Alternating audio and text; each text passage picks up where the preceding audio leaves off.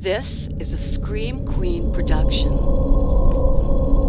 These violent delights have violent ends. Violent ends. Violent ends. Greetings, Earthlings. I'm Jen Carpenter, and this is Violent Ends. Happy Halloween! I don't know if we've ever done an episode on actual Halloween before. Here we go. As is tradition, our Halloween episode is dedicated to listener stories. We didn't get a ton of submissions this year, but we got some really good ones. And I've got a couple of my own to share also, so I think we'll be okay. All right, let's jump right in. This first story comes from Jason in Montague, Michigan. Montague is about 100 miles west of Lansing, so if you're looking at your hand as a map of Michigan, Montague is kind of where the second knuckle on your pinky is. Jason says, Hi, Jen. I'm a big and longtime fan of your podcast and love your work. Thank you for the time you put into this podcast, really. I've gotten numerous friends to subscribe, and they love your writing, research, and the connection to Michigan.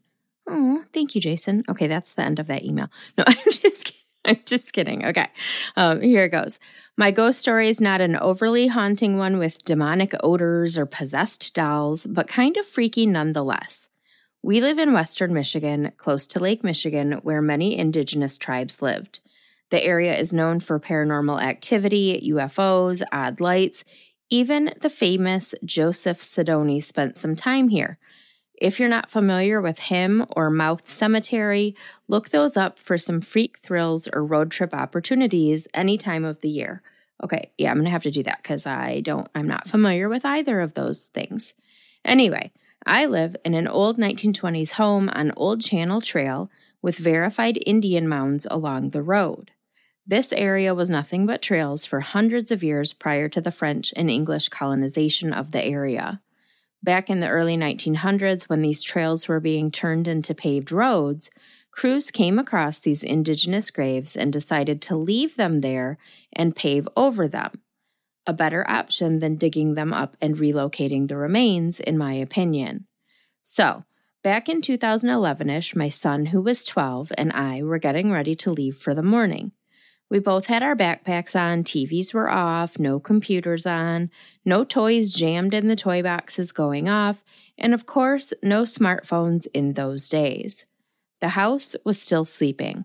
I stepped into the living room to turn off the lights, and my son and I heard, as if someone was standing directly in front of us, an adult male say, Choo choo. Listen, it just says choo choo in the email.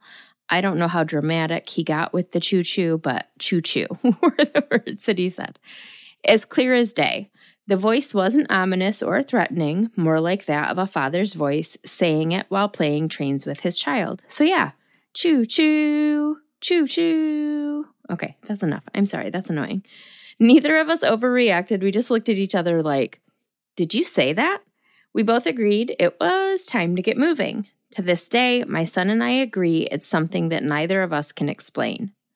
In another incident a couple years later, I was having a garage sale, which always brings all the old neighbors around.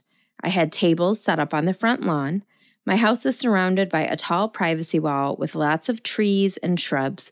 You cannot see into the backyard at all.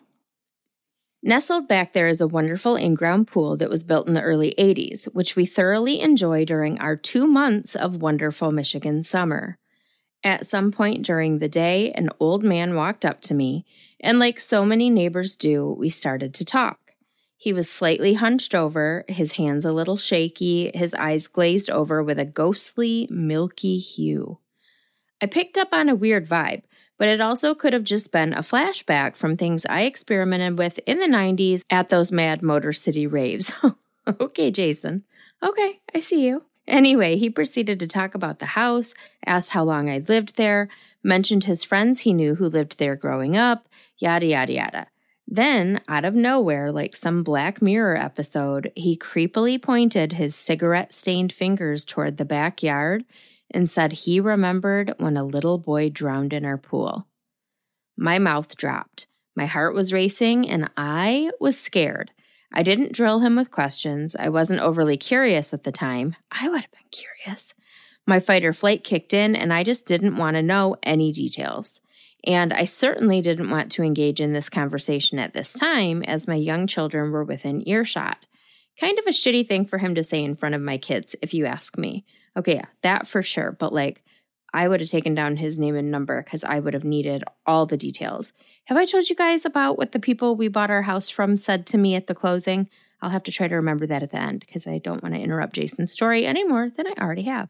Okay, years have passed since then, and there have been many instances of people telling me their haunting experiences in my home. Once, when a friend was staying at the house while I was traveling, she heard a little child's voice say, Hello, to her. she immediately packed up and left. One Halloween, while I was passing out candy, a mother stopped to reminisce about the time she was living here with friends because her family's house burned down. She was home alone and said that when she walked into the kitchen, all of the cupboard doors were opened. She immediately left the house and wouldn't return until the rest of the family came home. That got me thinking, and I remembered my son saying to me once, What's up with the cupboard doors here? I thought he was talking about me closing them too loudly or something, but he was talking about them always being open when he came into the kitchen. That's fucking creepy. Anyway, the house is a good one, and the ghosts honestly don't bother us, and most importantly, aren't demonic psychopaths. There's enough alive ones roaming around. True.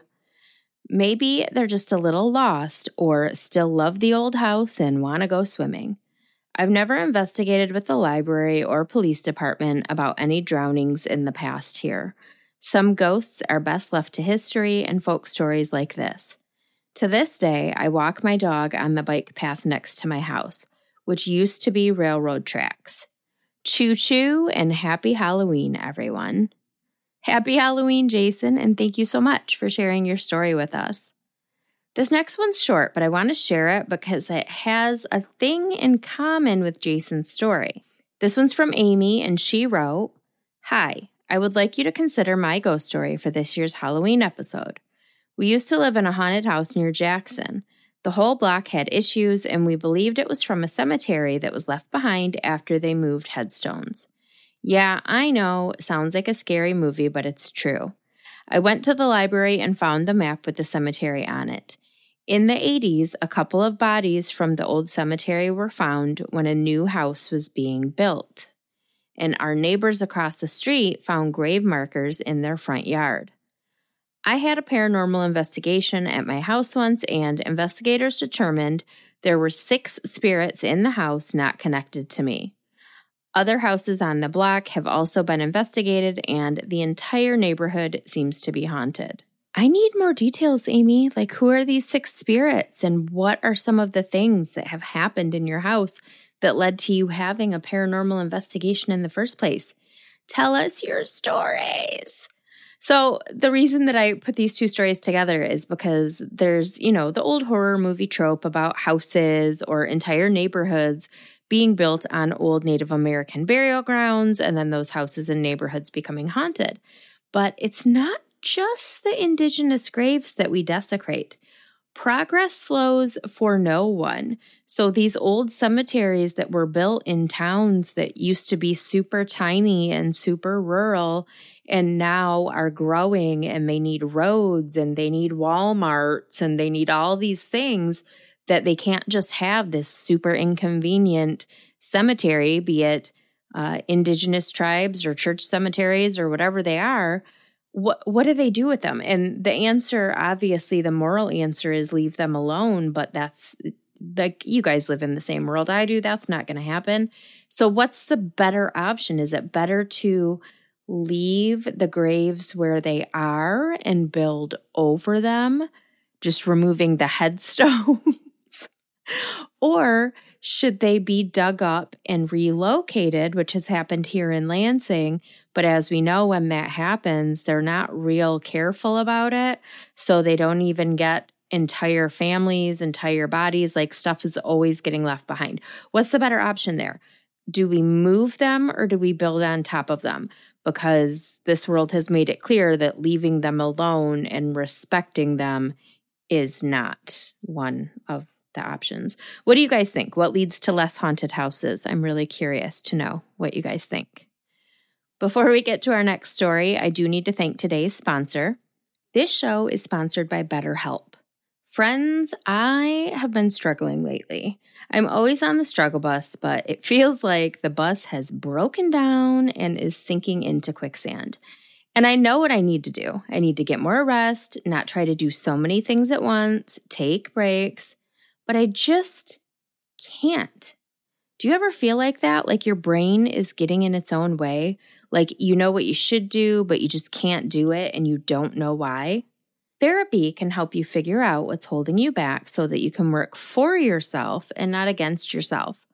One of my biggest struggles is work life balance, knowing when to say no, accepting that I can't do all of the things, and setting realistic goals for myself. I'm also a perfectionist, so when I don't succeed brilliantly at everything everywhere all at once, I'm really hard on myself. Anybody else, or is that just me? Good news! Therapy can help you develop the tools to set boundaries and positive coping skills so that you can learn to be the very best version of yourself.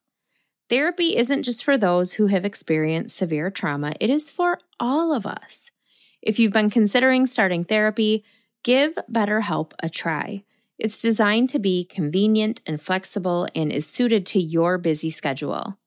Make your brain your friend with BetterHelp. Visit betterhelp.com slash violentends today to get 10% off your first month. Again, that is betterhelp, H-E-L-P dot com slash violentends. And be sure to tell them I sent you. This next story is kind of a sweet one from listener Lauren. Lauren wrote, Hi Jen, my name is Lauren. I have lived in Michigan all my life. I grew up in Laingsburg, but went to Perry schools. My dad lives in a house that has been in our family for over a hundred years.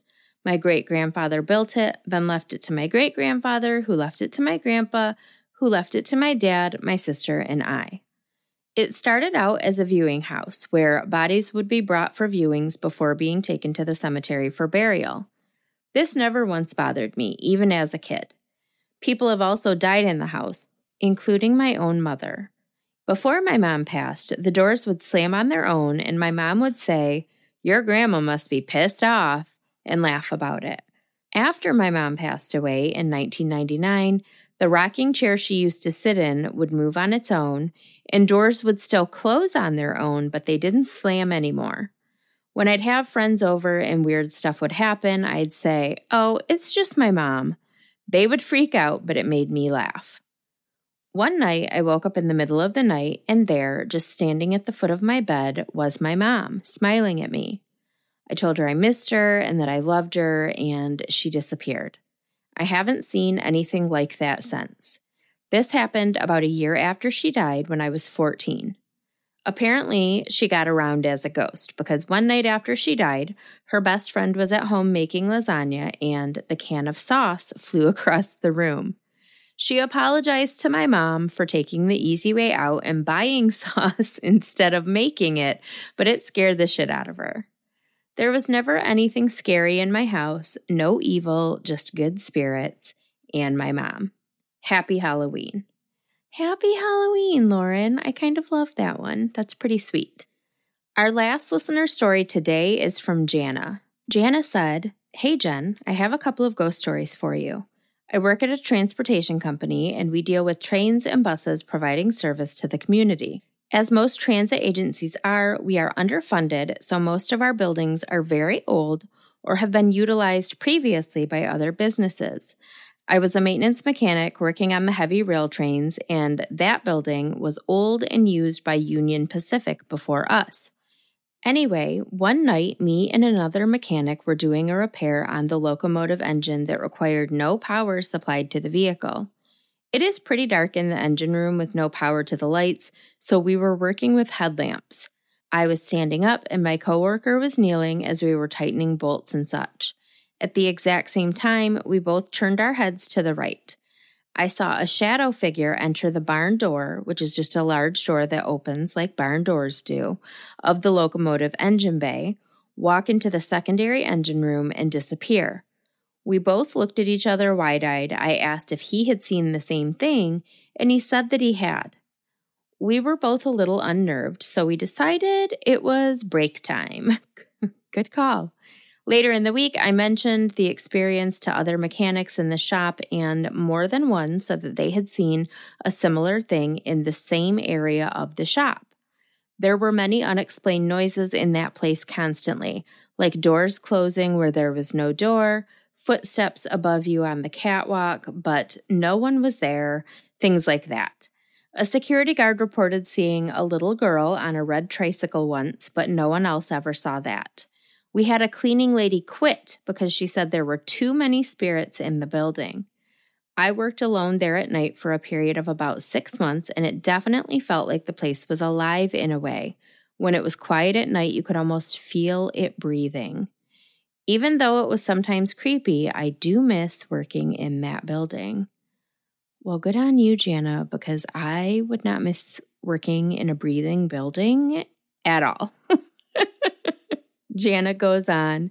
Another experience was about 15 years ago. When I was a kid, my dad managed a haunted house during the Halloween season. That is cool. And I remember going there as a child with him.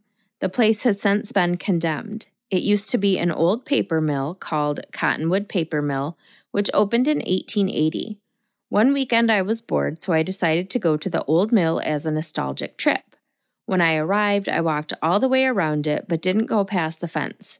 There were many places where it had been cut. Rumor is that it is used by satanic cults for rituals, but I don't know if that is true. I did see signs of people breaking into the building, and there were some strange symbols on the ground. There were also candle remnants everywhere. I snapped a few photos on my cell phone while I was there.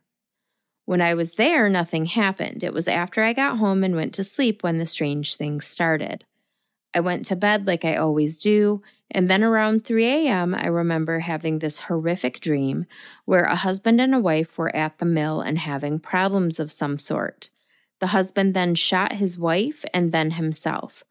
I do not know these people. I've never seen them in my life. Fun fact you have to have seen them at some point. Your brain literally cannot make up faces. So every dream that you have, it's real people that you're seeing, whether you saw them on TV or in a crowd and didn't even register them consciously. Your brain literally cannot make up faces. Or so I've read. That could be a lie because the internet lies all the time. But I just wanted to say that there because it always creeps me out to think about that. Okay, back to sorry. I do not know these people. I've never seen them in my life. Suicide is a huge trigger for me due to a close family member taking their life, which really affected me.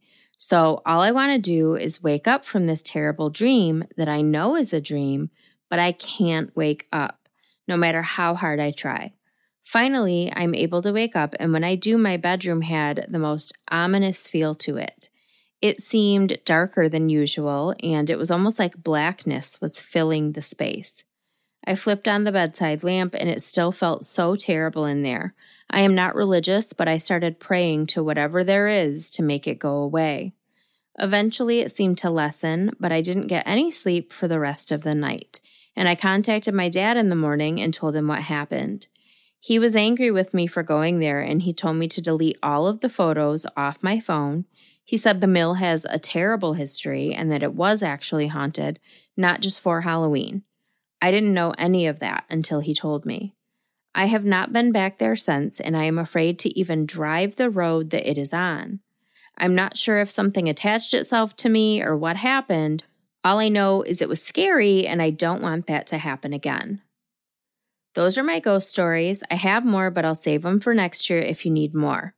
One of my Catholic friends gave me a St. Michael medallion after the Old Mill experience, and I wore that thing for years. I even prayed to St. Michael for protection. I'm still not religious, but I am much more careful when I go to places that might be haunted. Thank you for reading this and happy podcasting. Wow. Well, thank you, Jana. Thank you, Jana, Jason, Amy, and Lauren for sending in your stories. Before I share my scary stories with you guys, I do need to tell you about today's other sponsor microdosing. Everybody's been talking about it, but what is it? You know that just right feeling when your body and mind are both completely at peace at the same time, like after an intense workout or a long hot shower? That feeling when you're so relaxed and focused that it energizes you? Microdosing helps you get into that zone easier and stay there longer. Our show today is sponsored by Microdose Gummies, which deliver perfect entry level doses of THC that help you feel just the right amount of good. I am infamous for always trying to do way too many things all at once. A terminal multitasker, if you will. Microdose gummies help me slow down, put down the phone, close the laptop, and really be where I am, whether that's taking my cats for a walk, binge watching something on one of my 47 streaming services, or just enjoying my family's company. Microdose is available nationwide. To learn more about microdosing THC, go to microdose.com and use code VIOLENTENDS to get free shipping and 30% off your first order. Links can be found in the show description, but again, that's microdose.com, promo code VIOLENTENDS for 30% off and free shipping. And as always, be sure to tell them I sent you. All right, friends, time for my ghost story. I used to have a new crazy story to share every week, but ever since we moved out of our haunted house, they've been a bit harder to come by. When I opened Dead Time Stories in REO Town, I of course immediately researched the building to see if I could dig up any good stories, and I found nothing. All I found was old advertisements from when it was South Lansing Jewelry, which it was from the 30s all the way up through at least the 60s. The coolest piece of information I found was that it was an official watch setting station for the conductors who worked for Grand Trunk Railroad. So when trains would come through the Grand Trunk station right down the street from my shop, the conductors would bring their watchers and their watchers, their watches into the jewelry shop to have them set so that they were always running on the correct time. And it's like mildly interesting, but not juicy, right? I really tried to reject the idea that the building might be haunted. How basic, you know, like a haunted bookstore that's actually haunted. Oh, wow. But we've had some things happen over the past two and a half years that we've been there that have been unexplainable. Aside from your standard run of the mill, I feel someone watching me, I hear things when no one else is in the building, my cat is acting weird. I think the first big thing happened one day a couple summers ago. It was a super busy Saturday. It was late afternoon. I walked into the back, and the door to the freezer where I keep the ice cream was just hanging wide open. This is a stand up freezer. It's airtight, which means that if, like, if I go to get someone ice cream, I open it and I close it and realize I forgot something, I have to wait like five ten seconds before I can open it again because it seals itself shut. You can hear it do like the zoop and vacuum seal itself shut. So this door was not going to just swing open by itself all willy nilly. And I was pissed because that was hundreds of dollars worth of ice cream that were completely ruined. So I went back and I checked the surveillance cameras, thinking maybe like some kids went back there and opened it to be jerks or something. Nope, it opened all by itself. There was a very clear video of me going back there, getting ice cream for some customers, closing the freezer, walking back out front, and then like a minute or two passed, and the door just flew open. It was so wild. Uh, this happened not just the one time, it happened another time. That time I caught it really quickly, so I didn't have to throw the ice cream away, which I was happy about. And I, think that I checked the videos that time. If I did, I didn't save them, but I definitely saved the video from the first time. Then, about a month or two ago, it was a slow day at the shop, maybe like a month, two months ago, something like that. It was just a couple hours before close, and a couple of women had come in and left. But after they were gone, I could still hear women's voices talking in the shop. So at first I thought like maybe these ladies were just standing right outside the door still talking, but it was raining pretty hard. And the longer it went on, the more sure I was that this was not them. There was no way they were just standing there in this pouring rain talking, right? They didn't have umbrellas or anything. Now, because Morrison was sleeping on my lap and I could not disturb him, I checked the cameras to see if maybe someone was in the store that I had forgotten had come in, but it was just me and the cats and the disembodied voice. So I freaked out. I got up and I found that it was coming from a speaker at the front of the store. Now, I was not playing music at the time, but even if I had been, that comes through multiple speakers in multiple rooms all at once. This was only coming through the one speaker, and it wasn't music. It was a woman's voice reading a children's book about a mouse stealing a piece of cheese. Like, what? How random. Thankfully, I had the presence of mind to get out my phone and record, so I have this on video. I watched the video a few times, wrote down the words from the story, and I have Google searched it. I have no idea still to this day what book this was. Not to mention, I have no idea how to make my sound system read children's books. So, this kind of solidified my belief that we have a little ghost child at the shop. They're stealing ice cream, they're listening to kids' books. But again, how basic, because we already did this once. When we lived in our haunted house, the most active spirit was that of a young boy Bobby. So I really kind of kept a lot of this to myself, not wanting to seem like a wackadoodle obsessed with little ghost boys until this past weekend was our A Nightmare Off Elm Street event in REO Town, which was amazing. And thank you to so many of you for coming. I saw a lot of you there. One of the million things I did that day was a haunting history of REO Town tour. Now, you might not think that I'd be able to find an hour and a half worth of stories on just two city blocks, mm, but I did. And one of the stories I told was about the worst train derailment in Lansing's history. It happened in October of 1941 when a freight train barreling through the neighborhood at 70 plus miles per hour malfunctioned and jumped the track. Some say it was a broken switch in the track. Some say it was a broken wheel on car number 18. But whatever the case, the 18th car went airborne just as it was passing the station, and it slammed into the platform full of people waiting for the 420 train to Chicago, ripping a gaping hole in the side of the building. This then caused the cars behind it to pile up like fallen Jenga pieces, and the whole thing was just a deadly, messy disaster. The track was destroyed. The train cars were destroyed. The cargo, which was mainly produce, lots of grapes, was strewn all over Washington Avenue. The train station was severely damaged. The cars that had been parked in the parking lot were flattened like pancakes by flying train cars, and 13 people who'd been standing on the platform were rushed to the hospital. Most of them were Lansing natives. They ranged in age from 6 to 83, and their injuries ranged from superficial wounds to critical injuries. But one victim didn't make it to the hospital.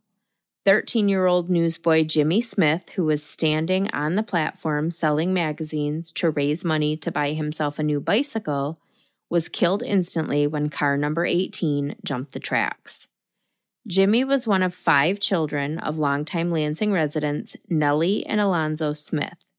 He was a sixth grader at Allen Street School, where he was captain of the safety patrol and president of the school's social club. He loved archery and building model airplanes.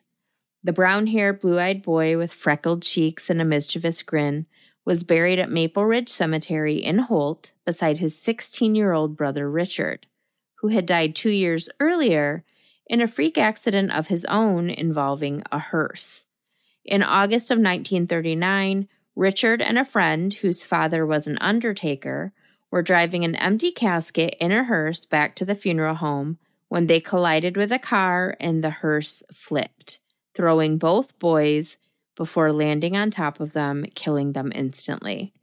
The pain of losing a child is unfathomable. We don't have to go through it to know that, right? But to lose two children in less than two years in complete freak accidents, one crushed by a hearse and one crushed by a train, I cannot even imagine that. And neither could the Smiths, who decided to leave the city that had caused them so much heartbreak. They moved to Long Beach, California with their surviving children. But little Jimmy is stuck here in REO Town looking for his lost bicycle, which rescue workers and cleanup crews never found, the one that he was saving money to replace. And that is the story of the little ghost boy of REO Town who likes ice cream and stories about mice stealing cheese, apparently. Whilst we're on the topic of Rio Town ghosts, I've got one more for you. A story about the ghost of Ransom Eli Olds himself, the namesake of our fabulous neighborhood and a pioneer of both the city of Lansing and the auto industry. Now, this is not a history lesson, and we've talked about Ransom before. That is a badass name, by the way. Can we please bring that back? The short version is R.E. Olds created the Oldsmobile and the REO Speedwagon and a bunch of other shit and built Lansing's tallest building, the Olds Tower, which was the site of the worst massacre in Lansing history. And then in 1950, when he was 86 years old, he died. His body was interred in a big old fancy granite mausoleum with his name engraved above the door, located in Mount Hope Cemetery. It's said that the ghost of R.E. Olds haunts this mausoleum, but for very good reason.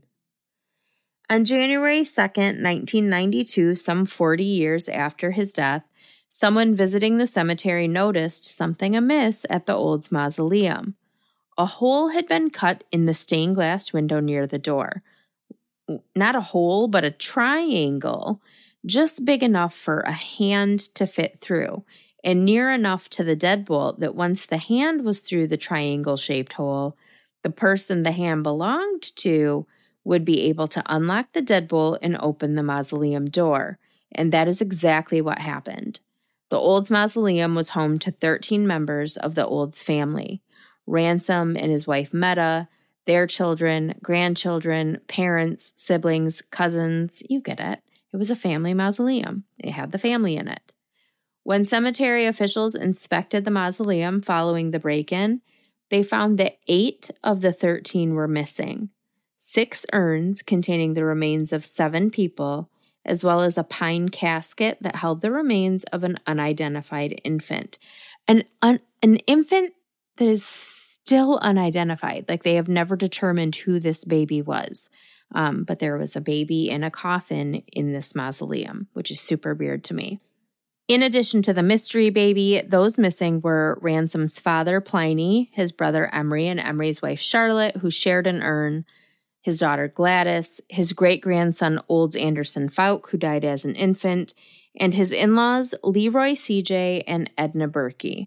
The remains of Ransom Eli Olds himself, his wife Meta, his mother, and two of his children who died as infants went untouched. When news of this strange crime broke, rumors ran rampant. This was at the height of the satanic panic, so of course, satanic rituals had to be involved, right? Who else would steal human remains from a crypt in the middle of the night, including a baby's casket? unless it was some sort of socioeconomic statement, stealing from one of Lansing's richest, most infamous families. As it turns out, the truth was much simpler and much more disturbing than that. On January 9th, a week after the break in was discovered, authorities found the missing infant casket not far from the mausoleum, tossed into some bushes at the cemetery.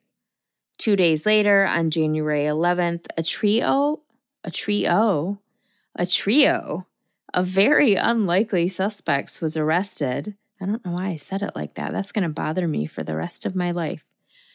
I'm just, can we just say that? We're going to say that whole sentence again. Two days later, on January 11th, a trio of very unlikely suspects was arrested following a tip called in to Crime Stoppers. Brothers Richard and Scott Kindy, 20 and 18 respectively, and their childhood friend, 21 year old Patrick Wise, were conservative Christian Mennonites from a farming town just outside of Midland. Rick and Pat were best friends living together in an apartment in downtown Lansing. Rick was a graphic designer who was going through a divorce and had just come to Lansing to stay with Pat for a while. Pat was a computer programmer who'd attended classes at MSU and worked there part time. And Scott, Rick's teenage brother, lived in a Grand Rapids suburb with two roommates and worked for UPS. On December 13th, 1991, which was a Friday, the trio decided to go hang out at a cemetery in Grand Rapids because it was Friday the 13th. What else do you do, right? Then they just, for no reason at all, broke into a mausoleum. Then, for no reason at all, they started messing with the plates that cover the crypts, and one just popped right off. So they had to pull the casket out, right? And that didn't open easily, but it was nothing that 47 minutes and a crowbar couldn't fix. 47 minutes is oddly specific now that I'm thinking about it, but that's absolutely what they put in the in the newspaper, 47 minutes. Or maybe it's a typo and it should say 45, and I don't know what I'm talking about. Anyway, they got the casket open, um, and it just so happened to contain the body of a man who had only been dead for six months. So that was gross, but not gross enough that it stopped them from stealing the rings off of his fingers. And just like that, they had robbed their first grave. They had so much fun, they decided to do it again the next night. So on December 14th, they hit up Mount Hope Cemetery in Lansing. They had no idea who the mausoleum they broke into belonged to. It was just the fanciest one there. And they had no idea that inside a mausoleum, in a cemetery, the fancy boxes they found were full of human remains. They claimed they didn't know what was in them, but they looked expensive, so they just took them. And the tiny casket with the mystery baby, they thought it was a shipping crate with what inside it, sirs? With what inside it? Because that one was bigger and heavier than the rest, more of a commitment, if you will, they opened it right there at the cemetery. When they saw a baby inside, they felt bad, so they say. So they covered it back up and they left it there. That left them with the six urns. Once they started opening them up and realized that they were filled with cremains, not valuables, they didn't know what to do with them, so they took three of them out to Clinton County and dumped them in a pond, and then took the other three back to Rick and Pat's apartment in Lansing. A couple weeks later, they went back out to the cemetery in Grand Rapids to rob some more graves. They took more jewelry, a human skull, and a headstone that said father. They were building quite the little display at Rick and Pat's place, and they showed it off to everyone who came over. And then the news broke that one of the mausoleums they'd robbed belonged to the Olds family, and they freaked out. So they took the remaining three urns and tossed them into the Grand River. They kept the other stuff, though the human skull, the headstone, the jewelry. Those things were all still in Pat and Rick's apartment when police searched it. Once Pat and the Kindy brothers were caught, they just gave right up and admitted to not only the grave robberies that authorities knew about, but several in other states as well. And theft from a small airport in DeWitt, during which they also vandalized several planes. So, what they said was after they found out that they had the remains of the Olds family, they went out to that pond in Clinton County to get the urns back out of it, but they got sidetracked because they saw a oh, what's it called? An airport? Yes. Oh my God. I need a nap, you guys. They got distracted because they saw an airport. And so instead of going to get the urns back, they just vandalized the airplanes the airport. These three. They told police everything except for why they did it. The only excuse they gave was very Stumacher of them. It was fun. All three, that was bad, I'm sorry. All three men were convicted on multiple charges and sentenced to two and a half to 10 years in prison, which isn't too bad considering they were each facing up to 30 years in prison. They did lead authorities to the locations of the six missing urns, which were all recovered. So, anyway, Rumor has it that the ghost of Ransom Eli Olds now haunts his mausoleum, keeping his family members safe from slack jawed yokels that collect human remains. And that, friends, concludes our 2023 Halloween episode. Thank you all so much for joining me today, and thank you again to everyone who sent in stories. We've got one more episode this year, our season finale, which of course will be about a Michigan massacre. Everyone have a safe and happy Halloween, and as always, keep shining, you magnificent what the fucks.